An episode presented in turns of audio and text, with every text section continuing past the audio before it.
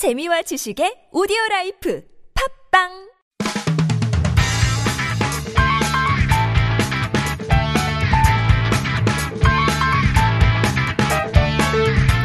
삼성 이건희 회장이 지난 25일 영원히 눈을 감았습니다. 2014년 5월 심근경색으로 쓰러진 지 꼭 6년하고 5개월 만입니다. 대다수 일간지와 방송에서 이건희 회장의 별세 소식을 대대적으로 보도했고 다양한 형태의 부음 기사도 쏟아졌습니다. 거물 기업인의 별세 소식을 전하는 우리 언론들의 모습은 어땠을까요? 오늘 첫 번째 광장에서 짚어보겠습니다. 정상근 기자 어서 오세요. 네, 안녕하십니까? 예, 정상근 기자는 부음 기사 써보셨나요? 부고 기사라고 하나요? 고인이 돌아가신 뒤에 뭐 어떤 예. 분께서 돌아가셨다. 뭐 어, 장 장례는 어디서 치른다. 뭐 장지는 어디다. 뭐 이 정도. 네. 짤막한 거. 네네 그런 것만 예. 좀 써봤습니다. 그럼 보통 이제 부고라고 하죠, 그건. 네, 그렇죠. 예, 부고 예. 기사고 그리고 이제 그 추모 목적의 부음 기사는 뭐 써본 적은 없는 것 같습니다. 예, 제 개인적인 생각이지만 지금 부음 기사는 어찌 보면 전기나 혹은 평전의 축약본인 것 같아요. 네네. 그 짧은 지면이지만 좀 직관적인 수준에서라도 고인의 공과 과에 대한 차분하고 좀 냉철한 평가. 만약에 기자가 그럴 능력이 부족하면 사실은 자기의 주관을 최대한 좀 자제하고 고인의 공과에 대한 상반된 어떤 세간의 평가를 좀 균형 있게 보도하는 게 맞는 것 같은데요. 그래야 좋은 부음 기사라고 할 수 있습니다. 그런 의미에서 이건희 회장의 부음 기사는 대체로 어땠습니까?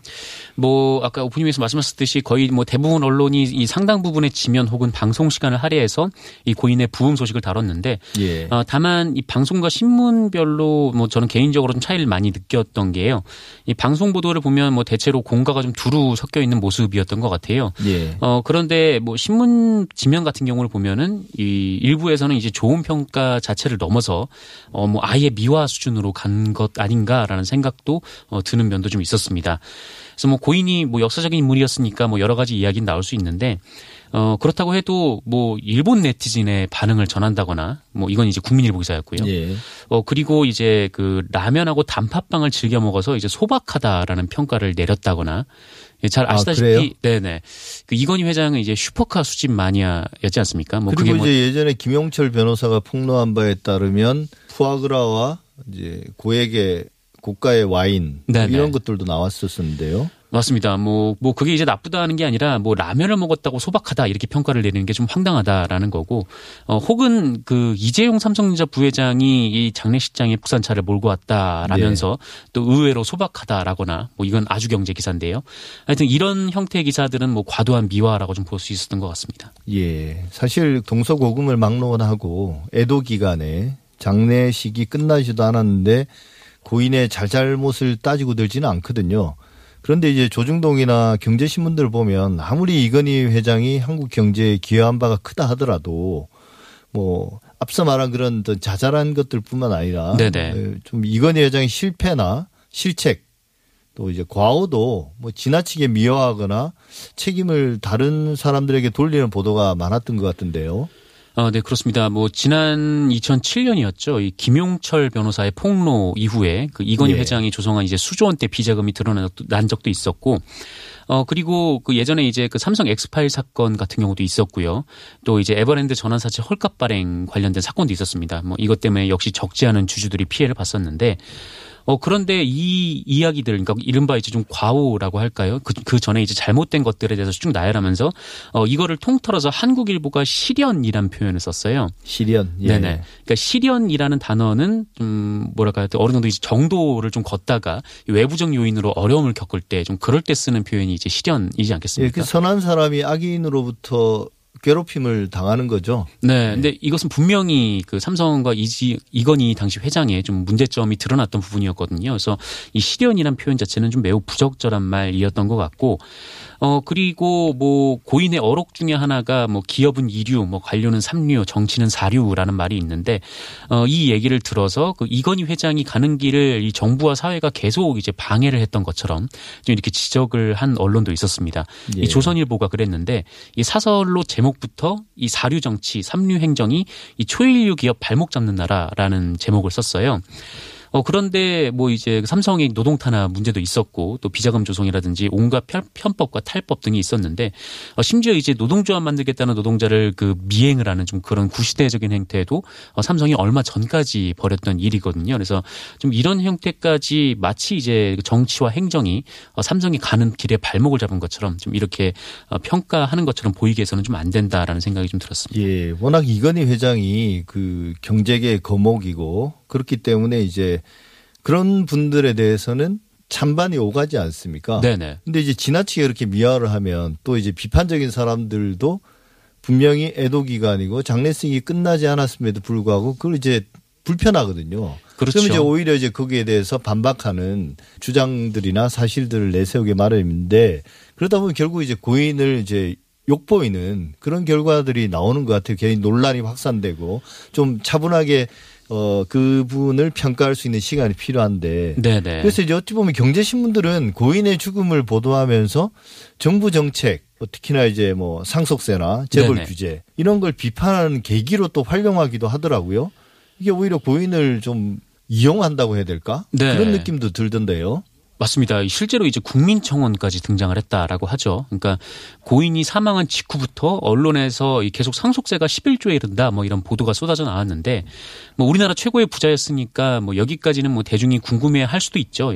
궁금해 할 수도 있는데 어 그렇다고 치더라도 그 이후에 좀 논지의 전개 방향이 이 상속세가 너무 많다라면서 이제 여론을 호도하는 경우들이 예. 왕왕 보이고 이로 이 분위기 속에서 이제 국민청원까지 등장을 한 건데 어, 그러니까 뭐 많은 분들이 이 상속세 50%를 얘기를 하니까 어, 내가 죽은 다음에 내 자식들에게 내 재산을 물려줘도 50%를 내는구나 이렇게 생각을 하시는 뭐 그런 상황인 것 같아요. 어, 실제로 언론 보도도 좀 그쪽에 초점이 맞춰져 있는 것 같고.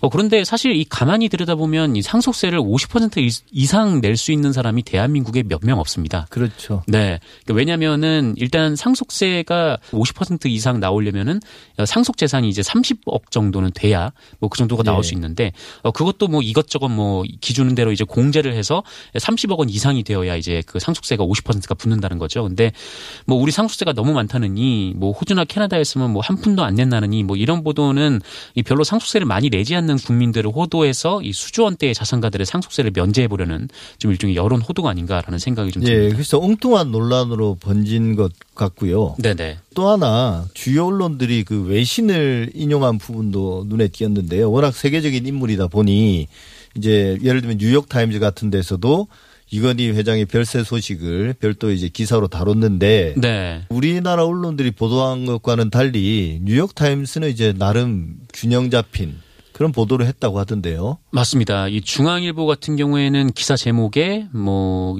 NYT 그러니까 뉴욕 타임즈죠. 이 삼성의 큰 사상가 뭐 이런 제목을 썼고 어 그리고 조선일보도 그 뉴욕 타임즈 뭐 싸구려 TV 팔던 삼성을 글로벌 거인으로 뭐 이런 기사를 어, 썼습니다. 어 근데 실제로 뉴욕 타임즈 기사에 그런 부분들이 있기는 한데 어 근데 좀 다른 부분들로 있었다라는 거예요. 그러니까 이를테면 이건희 회장이 두 차례 유죄 판결을 받은 것을 언급하면서 한국에서 재벌로 불리는 이 가족 경영 네. 기업이 영향력을 유지하기 위해서 때로 미심쩍은 방식들을 보여주기도 한다. 뭐 이렇게 지적을 했는데 뭐 사실 이렇게 뭐 강한 비판은 아니죠. 근데 이 부분을 또 뺐습니다. 언론이 인용을 하면서. 예. 그럼 뭐 뉴욕 타임즈도 이게 나름 부음 기사기 때문에 그걸 이제 뭐 한국 재벌의 어떤 문제점이나 이런 것들을 뭐 깊이 있게 혹은 신랄하게 이야기한 건 아니에요. 근데 네. 이제 그런 부분들이 없지는 않거든요. 근데 뭐 어느 정도 그냥 공과 이렇게 섞어서 이제 보도를 예. 한 건데 어 그리고 그 로이터 통신 같은 경우에도 이 조선일보가 인용을 했는데 이 조선일보는 그 로이터 통신에서 어 소니 등 라이벌에 도전하기 위해서 혁신을 촉진했다 이 내용만 딱 전달을 했거든요. 근데 예. 어이 로이터 통신의 기사 원문 제목이 5점을 남긴 거인이라는 제목이었습니다. 그 예. 공가가 들어 다 들어가 있는 부분이라는 것이죠. 어 그런데 이제 그 다른 부분은 이 조선일보가 인용하지 않았고 어, 그리고 AP통신 같은 경우에는 그 이건희 회장에 대해서 비판적인 내용을 다뤘는데 다른 외신을 인용한 이 한국 언론들은 이 AP통신은 또 다, 어, 다루진 않았습니다. 예. 외국 언론이 이제 보도 내 외국 언론의 보도 내용을 좀 편향되게 취사 선택하는 그래서 이제 결국 왜곡하는 이번에도 여지없이 드러난 거라고 볼 수 있겠네요. 네네. 예. 이건희 회장의 장례식이 치러지는 가운데에서도 해프닝 같은 그런 보도들도 기승을 부렸다고 대단히 선정적인. 네네 맞습니다. 어 일단 뭐 이건희 회장이 뭐 남긴 뭐 유언이라든가 뭐 마지막 편지 뭐 이런 글이 온라인을 통해서 확산되기도 했는데 그이 예. 편지가 또 가짜로 밝혀졌어요. 그래서 뭐 언론 언론에서 또 팩트 체크를 하면서 이 부분에 대해서 바로잡기도 했는데 어 그리고 또 가십성 보도도 있었습니다. 뭐 조선일보 같은 경우에는 그 이건희 장례식장에서 가장 주목받은 사람은 이런 제목을 달고 기사를 냈는데 어, 손녀 외모에 대한 얘기였어요. 예. 어 그리고 뭐 사적인 정보 뭐 손 그 이건희 회장의 손녀가 이 개인 SNS에 올린 사진까지 여러 언론에서 이제 그다 그야말로 이제 퍼가면서 어 외부적으로 공개, 공개를 했는데 좀 이거는 좀 가십성 보도이고 오히려 아까 좀 얘기를 했던 이 고인을 또 욕보이는 그런 보도가 아닌가라는 생각이 또 듭니다. 예, 이런 가십성 혹은 이제 선정적인 보도에 정신이 팔리니 좀 제대로 된 부음 기사를 쓰지 못하는 게 아닌가 그런 생각도 듭니다. 이러다 보니 결국 이제 반도체 노동자 직업병 문제 해결을 위해서 그동안 삼성과 싸워왔던 시민단체 그 반올림이죠. 네. 여기서도 이제 입장문을 냈는데 아무래도 세게 낼 수밖에 없겠죠, 사실은. 음, 네, 뭐 그래도 그 이전에 이제 반올림에서 좀 비판했던 것과는 조금 어 아무래도 고인이 됐다 보니까 그렇죠. 좀 그렇게 많이 격한 표현을 쓰지 않았는데 예. 어쨌든 반올림에서도 좀 이런 분위기 속에서 지금 한마디를 안 할 수가 없는 상황이 됐습니다. 그래서 예. 어, 입장을 좀 냈는데 이 반올림 측에서는 이 삼성의 경제적 성공과 이 반도체 신화의 영광은 이 고인이 독차지를 해왔지만 어, 이것은 이 삼성이 만든 어둠이 작지 않다라면서 이 노동자들의 건강과 생명은 언제 나 삼성의 이윤 뒤로 밀려났다. 뭐 이렇게 평가를 했습니다. 예. 어 그러면서 이제 방도, 반도체 공장에 방치된 위험 속에서 이 진정한 주역인 노동자들은 병에 걸렸고 목숨을 잃었다라고 환기를 시켰고요. 이 삼성 공화국에서 이 정부도 법도 언론도 삼성과 함께였다라고 비판하는 내용이었습니다. 이런 비판의 목소리는 좀 보도는 됐나요?